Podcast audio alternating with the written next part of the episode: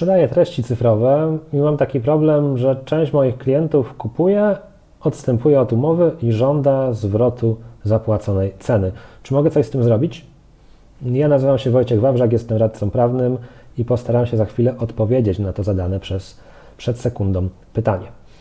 Z treściami cyfrowymi jest taka specyficzna sytuacja, że jeżeli klient dotrzymuje do nich dostęp, to nawet y, gdyby chciał je zwrócić, no to powstaje taki problem, że nie mamy możliwości realnego zablokowania możliwości korzystania z tych treści cyfrowych.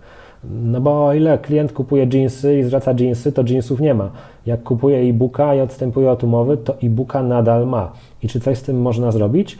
Można. Można w takiej sytuacji odebrać od konsumenta zgodę na dostarczenie mu treści cyfrowej przed upływem terminu do odstąpienia od umowy. Taki checkbox z taką zgodą najlepiej wprowadzić do formularza zamówienia. Czyli jeżeli w koszyku pojawia się jakaś treść cyfrowa, pojawia się również dodatkowy checkbox, w którym klient może zaznaczyć, czy zgadza się na dostarczenie mu tej treści cyfrowej przed upływem terminu do odstąpienia od umowy.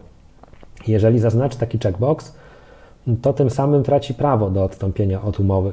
Jeżeli go nie zaznaczy, to ty masz z kolei prawo wstrzymać się z dostawą tej treści cyfrowej do upływu 14 dni na odstąpienie.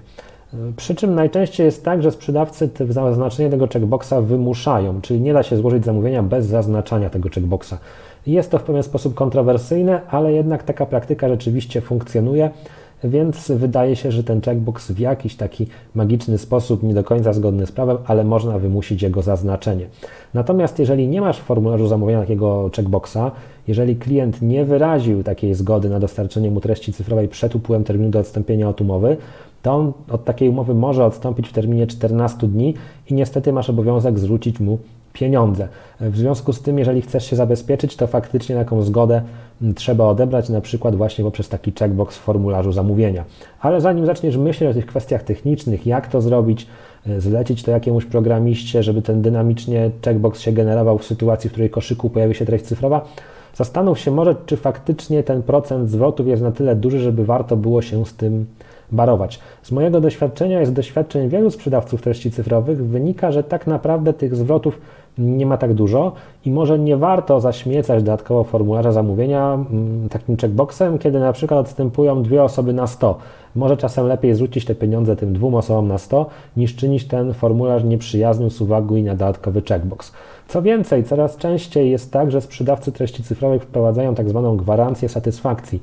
Gwarancję satysfakcji, która polega na tym, że na przykład w ciągu 30 dni można oddać produkt, zrezygnować i dostać zwrot pieniędzy. No jeżeli masz taką gwarancję satysfakcji, to jednoczesne wprowadzanie tego checkboxa ze zgodą na dostarczenie treści cyfrowych jest trochę bez sensu.